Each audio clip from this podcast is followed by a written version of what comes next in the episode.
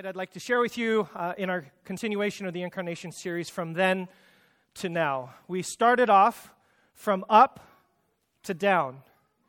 Last week, we talked about from out to in, about a God who connects with us emotionally. And tonight, I'd like to share from then to now. We're going to be talking a little bit about heaven. So let's pray and uh, we'll get in.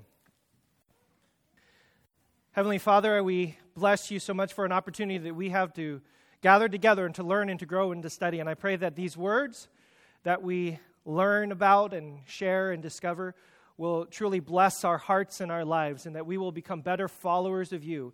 And as a result of that, more and more of your kingdom, your presence will be experienced here on earth as it is in heaven. I can't thank you enough for my brothers and my sisters who come every week, just for their commitment, for their heart, for their passion, and for this community that's just dedicated to discovering more and learning more. So, God, may your Spirit do that within us, in this place, in this moment. And I pray in your name. Amen. I'm going to read a passage from Colossians chapter 1. The Son is the image of the invisible God the firstborn over all creation. For in him all things were created, things in heaven and on earth, visible and invisible, whether thrones or powers or rulers or authorities. All things have been created through him and for him. He is before all things, and in him all things hold together. And he is the head of the body, the church.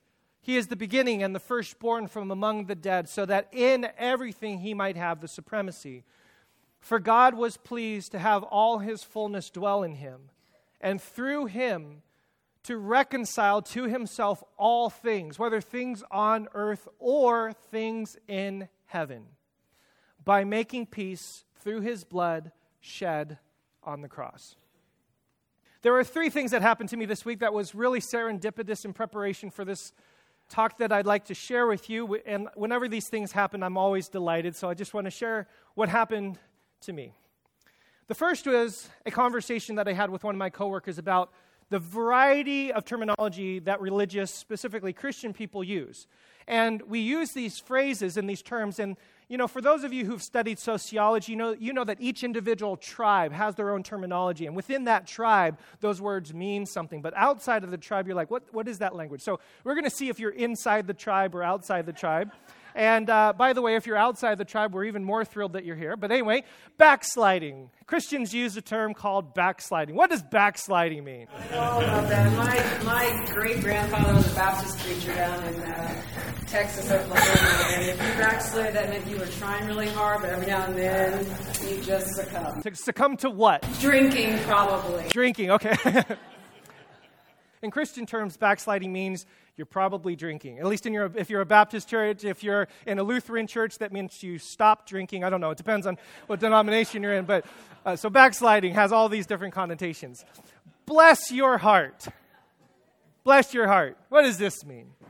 I mean, I mean it's, it's meant to be a nice term, but the reality is, bless your heart probably means, oh, you're kind of an idiot. I'm really sorry, you know. Oh, bless your delusional heart. Uh, I don't have to be hateful. I can just say, bless your heart. You know, bless your heart is one of those terms that somebody does something stupid or does something really idiotic, and you're like, oh, bless his heart.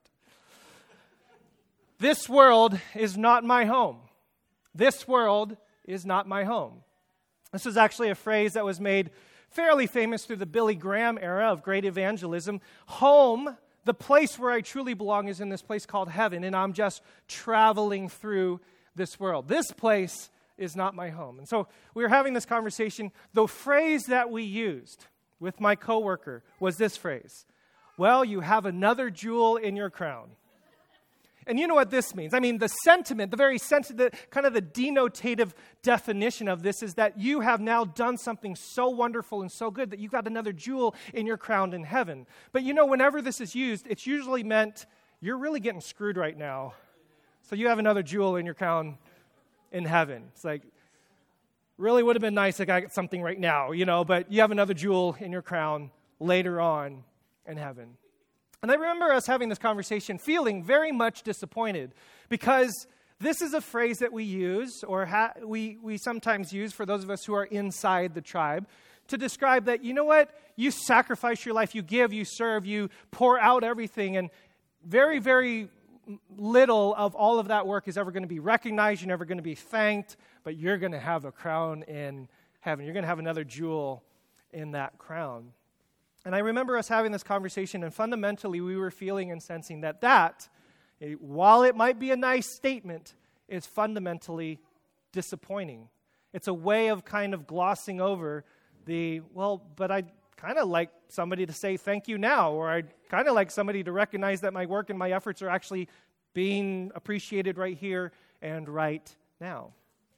So that was the first thing that happened. Have this wonderful conversation, and of course, there's plenty of other phrases that tribal language is used, but uh, th- this was the one that came up this week. The other thing that happened is I saw this uh, talk about millennials. Now, if, if is anybody here born between 1980 and 2000? 1980 and 2000. I had a feeling we have a lot of you. You are known as millennials. According to sociologists, you have been labeled, which is exactly what millennials want to be labeled. You've been labeled the millennial generation. And millennials, there's a, every single generation, there's been Generation X, Generation Y, et cetera. Every single generation goes through this series of scrutinization. You're lazy, you just want to be on your phone all the time, you're all about collaboration and all about feeling, you're really not about work and productivity, et cetera, et cetera, et cetera. And one of the questions that is asked as a result of this talk and doing generational studies is what is fundamentally the ideal age that you would like to be for the rest of your life? And that what you do is you take a look at the chart. If you are 12 years old, if you ask 12 year olds, what is the ideal age? They're going to add about five years to the 12. Well, I'd like to be 17. If you ask a 13 year old, what is the ideal age? They're going to add about a little bit less, 4.67 years. So, yeah, I'd like to be about 17. And as you go down this chart, the closer and closer you get to 21, the less and less people say, well, m- maybe half a year older or whatever. So, this 21 sweet spot. And then what happens? Ask a 23 year old, 24 year old, 25 year old, what is the ideal age? They start subtracting numbers. Oh, and, and then if you ask a 29 year old, what would be the ideal age? Well, I, I wish I was about six years younger than anyone. Anybody recognize this? Anybody feel this? And so, what this uh, person was talking about is that there's this kind of ideal age that we would all like to be, and using this kind of statistical information, we start to come to the conclusion that, yeah, 21, this would be the sweet spot where I don't feel like I want to be any younger, but I don't feel like I want to be any older. And fascinatingly enough, this is exactly why one of the main companies that's doing so well is called Forever 21. Isn't that fascinating? There's this sense that the, this particular age, if I could just hang on to this age for, forever, forever, forever, this would be ideal. This would be the sweet spot. So that was the second thing that happened to me this week. The third thing that happened this week is this. Yeah.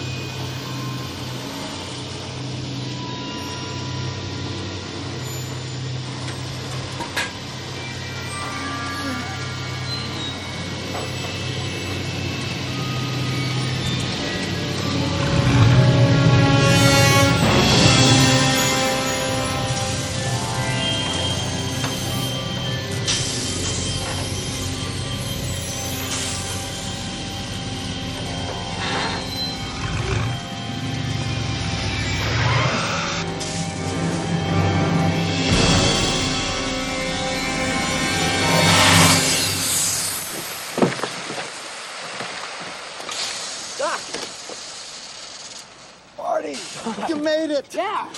Welcome to my latest experiment. This is a big one, the one I've been waiting for all my life. Uh, How many of you know what we're talking about? Yes? October 21, 2015, the date from Back to the Future that they were going into the future happened this Wednesday, was it? Thursday, whatever. It happened this, this particular week. Uh, and this is, of course, a big cultural icon. And here we are now celebrating this iconic movie about time travel. Um, and there's all sorts of things in the news about why did this movie make such an impression. And of course, there's lots of backstory. Really fun stuff if you're into science fiction. And of course, if you're into movies and things like that.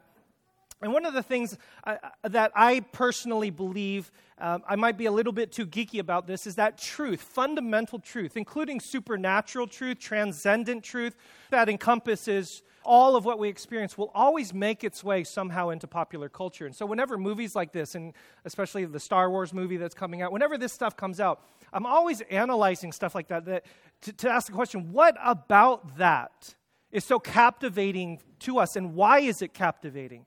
And one of the things that um, comes out of this film, when you do some cultural analysis, is the idea that sometime in the future, there's this beautiful thing that is happening. And if I could only get there sometime in the future, if I could go and experience that and escape this particular place that I'm in right now, that would be the fundamental, beautiful experience that I would love to live in. So these three things happened to me conversation about Christian language, internal tribal language, uh, this talk about Forever 21, and then, of course, Back to the Future. And the reason why I thought that was so serendipitous for me is because today I'd like to actually talk about heaven. And I'm going to do my best. Uh, I might be overreaching a little bit, especially with like Back to the Future. I don't know. You guys will make, you guys will be the judges of that. But I'd like to use those a little bit as illustrations of what seems to be deeply profound in the teachings of Jesus and in this idea of incarnation.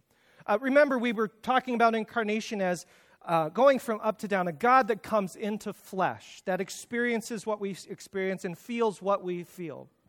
And today, what I'd like to share with you is about how not only is the up to down movement and the out to the in movement part of the incarnation, but very much like time travel, the then the sometime in the future, the thing that we might always be looking forward to, sometime at some distant place and time, is actually coming here. The then is coming to now. And it's bound up in this word heaven, which is also kind of internal Christian tribal language. Now, when you search heaven, or when you think of heaven, or whenever you use the word heaven in our modern vocabulary, everybody thinks about clouds in the sky, or staircases that go up, or the pearly gates, and Peter standing there, you know, has some questions for you. Um, sometimes, uh, you know, there's obviously jokes that happen. This is one of my favorites. You know, what is the name of your first pet? Heaven is so ingrained in our culture and especially into religious culture that people actually make bestsellers out of uh, experiences that they say that they've experienced in heaven, whether they're near death experiences, etc. Uh, critics are often uh, skeptical about it, and I don't want to make any judgments on all of those books. You can read about it yourselves. But this one, The Boy Who Came Back from Heaven, was actually in the news recently because the boy who gave this testimony actually said that he recanted his entire story. Uh, said he made it all up. You know, he sold millions of books, and the publisher had to retract, and there was this whole big thing. Um, part of it is because, you know, whenever you write a book about heaven, whenever you write a book about that thing that happens after you die, sometime in the distant future, it's going to sell lots of books. And then, of course, critics uh, were very quick to point out that the author of this book was named Malarkey. So, true story. You can look it up, it's a true story. Now, the problem with this is not that there isn't a future. We can discuss and converse all about what does that mean? What does it look like after you die and the after death? And that's a part of our cultural heritage. It's a part of our religious heritage. That's a part of what does it mean to, pe- to be people of hope for something in the future. That's absolutely a valid and meritorious conversation. But the problem is, when you take a look at the scriptures, there's actually very little in the biblical narrative about going to heaven when you die. There's very little in the story. Now, I know that might seem strange to you, but I'm going to try to share with you a little bit of the reason why we have interpreted so much of these biblical passages and terms in the ways of going to heaven when you die or sometime in the, in the distant future. Because when you take a look at this story in its original historical context, when you get back into the original frame of reference and the mindset of these authors and the people that were writing these stories, there's something very different going on, much bigger, much more profound than some time in the distant world. And it all goes back to this guy, Plato. Now, if you weren't here for the first message, I would encourage you to listen to the message from up to down. Very briefly, I shared how Plato was one of the first uh, philosophers, and a whole bunch of them, Greek era philosophers, Hellenistic philosophers, that started to separate this universe. In other words, there is the physical universe that we see in front of us, but the thing that is mostly real is the universe that exists above it. That would be the non physical, the transcendent, the idea or the form. We talked about the chair. We talked about how the chair in Platonic thinking is not really real, it's the idea of a chair. Well, if you take that further and extend it into, well, what was Plato's philosophy about humanity? The same concept and the same idea held on in his philosophy. You, every single one of you, are a soul. You're a spirit.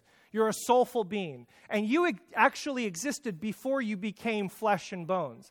And it was a beautiful existence. You were the purest you you could have ever been, without form, without body.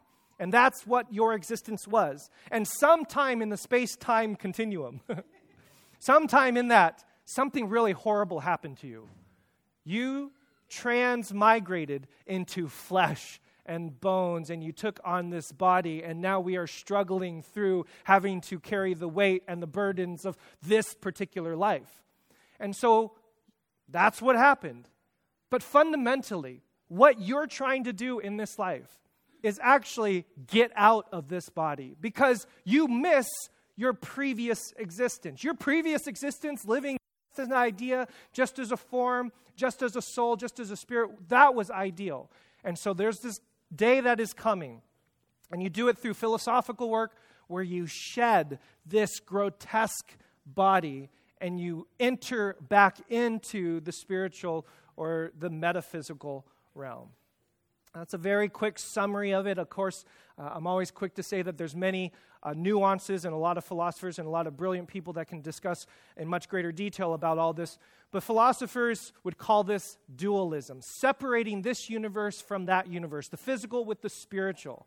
And the reason why this has captured uh, us so much is because we all experience this physical world is not great all the time. There's poverty, there's sickness, there's illness, there's war, there's arguments, there's all sorts of things that happen here. And so, as we have entered into flesh and bones, we've entered into chaos. And to, to shed this thing we call a body and enter into a distant world of ideas and forms in the soul, that would be victory. That is the ultimate ideal. That is the Platonic hope. And fascinatingly enough, this has actually been captivated by a lot of Christian theology. And I don't have time to go into it, you can look it up yourself. But very early on in the development of Christianity, this idea that up there and somewhere in the spiritual realm, that is more the hope and the goal than what happens here. Theologians call this escapism. Now, I would like to play you a beautiful song. I love David Crowder, by the way. To the lyrics of this beautiful gospel song. I'm going to fly away. Someday, out of this place, I'm going to fly away to glory. And now, it's really, that's very fun and exciting. Now, check out this next verse. Just a few more weary days. Someday, I'm out of here. And that's where I want to go. Someday, somewhere in the future, I want to get out of here. And I hope that that day comes soon and su- comes quick. Now, again, let me just say this. I love this song. I grew up singing this song. Um, I, I would play it here if we wanted to. I'm not against the idea that there is a someday somewhere in the hope. But, but again, the question is how much of that if it captivates us too much, how much of our thinking and our theology and our Christian practice will miss fundamentally what Jesus meant and what he was attempting to do in the incarnation. This escapism, by the way, has made millions and millions of dollars about people thinking about getting out of here. I'm, I'm, and then trying to make some decisions about, okay, this day is going to happen, this day is going to happen, this day is going to happen, and we're out of here. And this happens over and over and over again. There has not been a year that has gone by throughout our history where somebody has not predicted now is the time and we're getting out of here. It makes me think of, you keep using that word. I do not think it means what you think it means. So here's what we're going to do we're going to dig a little bit deeper and ask the question what does heaven mean? And how is it connected to this phrase, kingdom of God? And what does that have to do with incarnation? In the Hebrew, heaven is the word Shemaim. Everybody say Shemaim. Now, Shemaim is a word that is used to describe fundamentally the skies. It's the thing that is up. To say waters, you would say Maim. To say heavens, you would say Shamaim. And if you know a little bit of Hebrew, you know that it sounds like the waters that are there. And if you remember in the Genesis story, God splits, there's a firmament that splits the waters that are above from the waters that are below. So, in other words, we have the waters that are down here, and then we have the waters that are there, the Shamayim. So, the word Shamayim, or the word heaven in the Hebrew, just simply means the skies. Now, I, I searched this on Bible Gateway and some other passages. Look it up. Just type in the word heaven. And notice how many times, both in the Hebrew Bible and in the New Testament, the word heaven just simply means up there. It's not actually a descriptor of that celestial place that you're going to be after you die. It just simply means up there. I'll give you an example, and there's hundreds of these. And then Jesus was taken up to heaven, taken up to the skies. It's not a description of that place or that future existence. He ascended into the skies. Uh, and those go on and on. Now, why is that important for us? Let's go back to this verse that we were talking about that we opened up with in Colossians. For God was pleased to have all his fullness dwell in him, and through him to reconcile to himself all things, whether things on earth or things in heaven, by making peace through his blood. And if you take a look at the way in which these early writers are talking about this movement, there's something about a reconciliation, a bringing together. Things that may have been separated, whether in a Platonic philosophical way, whether in an emotional way, a separation of those things, bringing them all together, whether things on earth or things in heaven, things that may have been up there, whatever your concepts, whatever your ideas, whatever, if they're up there and the things that are here, bringing all of this together, and ultimately by making peace wholeness. Bringing it all together. I know the word peace sometimes means the absence of war. The word shalom in Hebrew means whole, complete. Everything put together working the way it's supposed to be working. So, in this Colossians passage, we have things on earth and things in heaven being reconciled together, coming the fullness of peace. Jesus says in Matthew chapter 12, but if it is by the Spirit of God that I drive out demons, then, and then this phrase that is often used to equate heaven, the kingdom of God has come upon you. It's here, it's right now. And there's several other passages uh, like this. For example, many of you know the Lord's Prayer in Matthew chapter 6 Our Father in heaven, hallowed be your name. Your kingdom come, your will be done on earth as it is in heaven.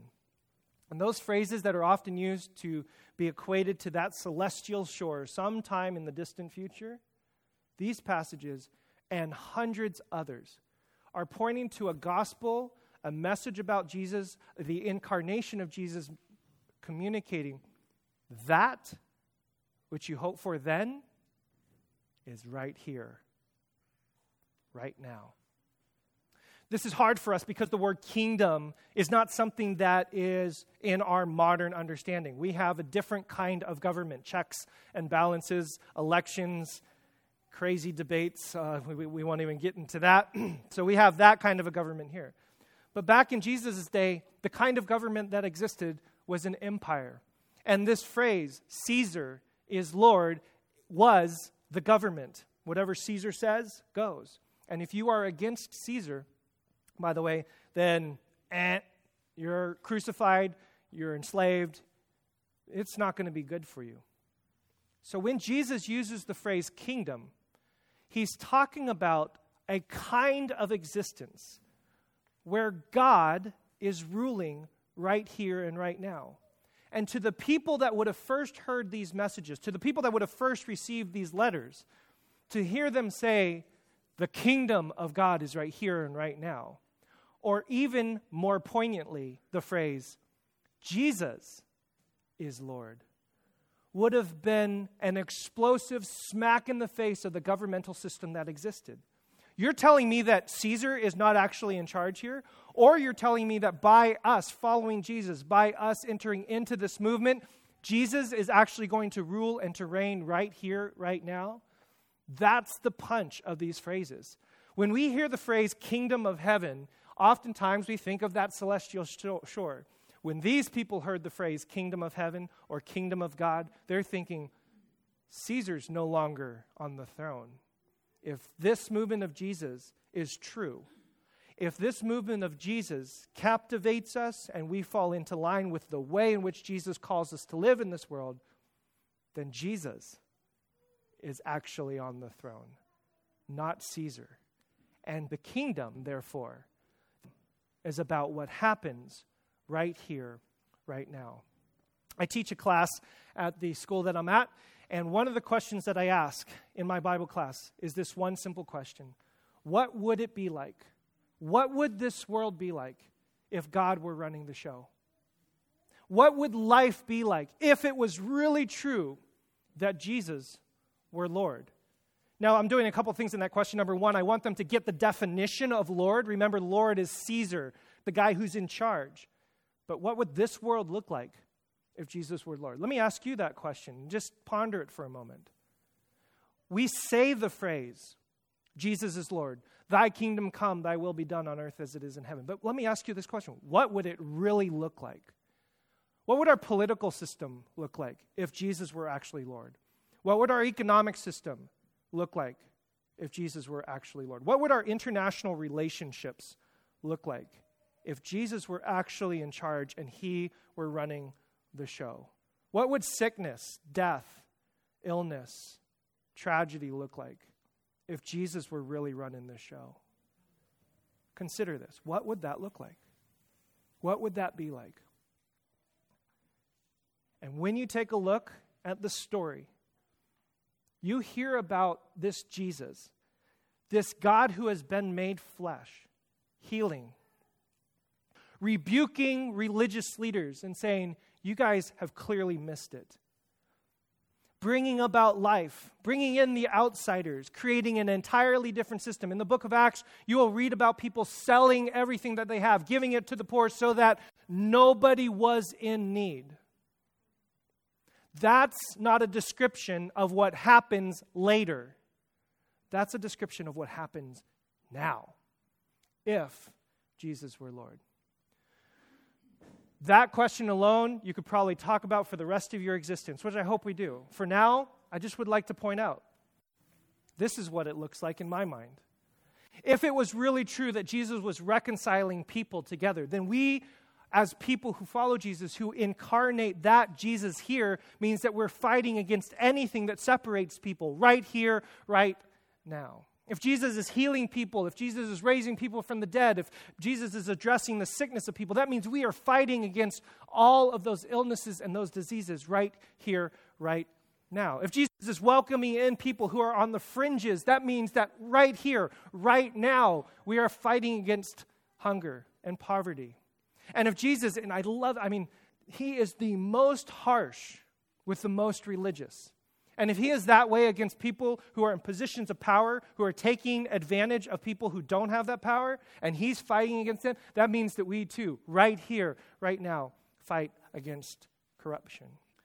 The incarnation, the idea of the kingdom of God coming here, right here, right now, is about all of these things happening, not then, right now.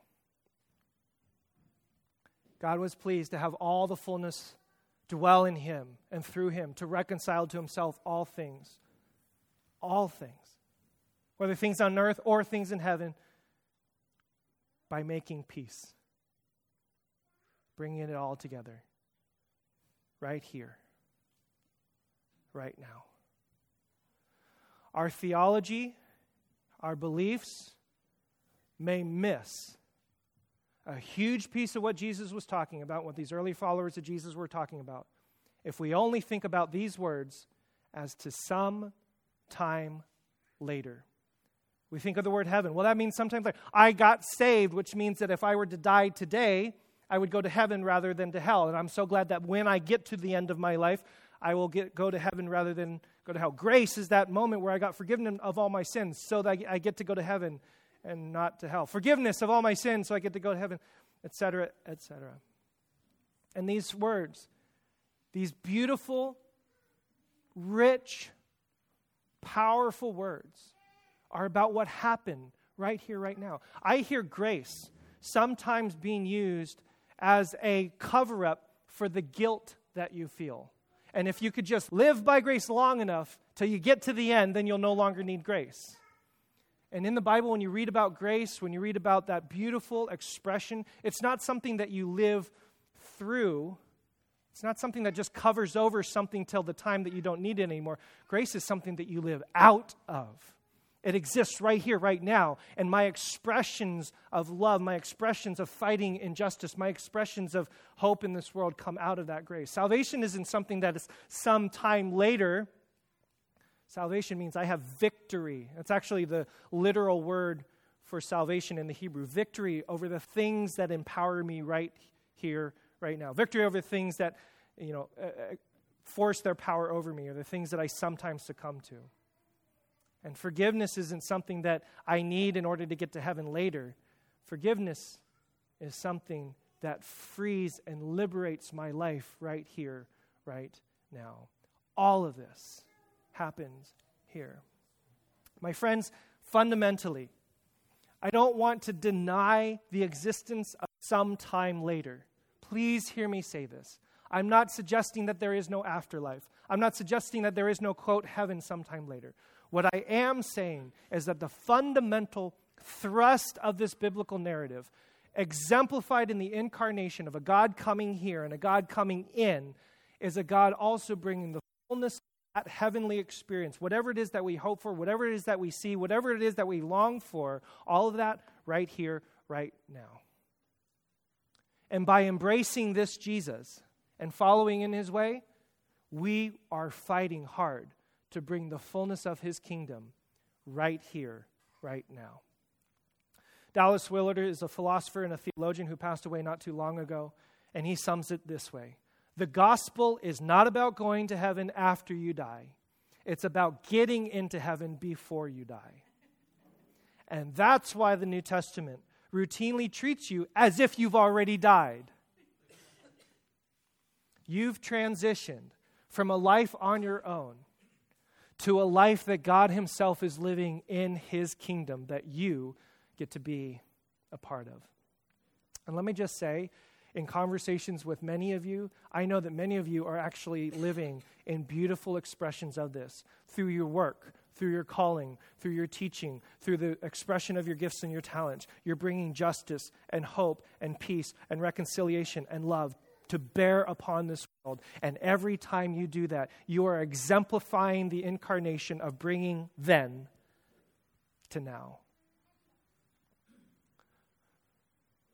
So when we talk about jewels in our crown sometime later, this is going to be ultimately disappointing. Because somehow, some way, we know intrinsically that I don't want a jewel in my crown later. I want it right here, right now. Exactly the point. Whatever expression of faith, hope, and love, we want it here, right now. And we shouldn't want to try to get out of here, escape this moment, get to that place really quickly? No. We want to live right here, right now, in this second, in this moment, with as much of the fullness of the kingdom of God in my life individually and in our lives collectively. And if we've ever identified what that existence is, what is that ideal number? What is that ideal state of existence? Then we will recognize that we actually do want to live forever in that shalom. The peace that God has. Of course, we've identified it. We know what it looks like. And that's what we work for, and that's what we strive for, that's what we fight for to experience that now. And when we can experience that now, we hang on to it because we have found what the ideal is. And that's from then to now. Lord, thank you for my friends and for our willingness to just wrestle with your word and your existence and your incarnation. Help us to see more and more that together, as we link arms, grow and mature in your teaching, we can bring heaven right here to earth right now. I know for many of us that might be a challenge, or we still might be uncertain how that's going to work out. But Lord, as we work hard with one another, alongside one another, leveraging all of putting into flesh what you've called us to do, God, I pray that you would open our eyes and our hearts to see and experience more and more of your kingdom on earth as it is in heaven. And I pray in your name. Amen.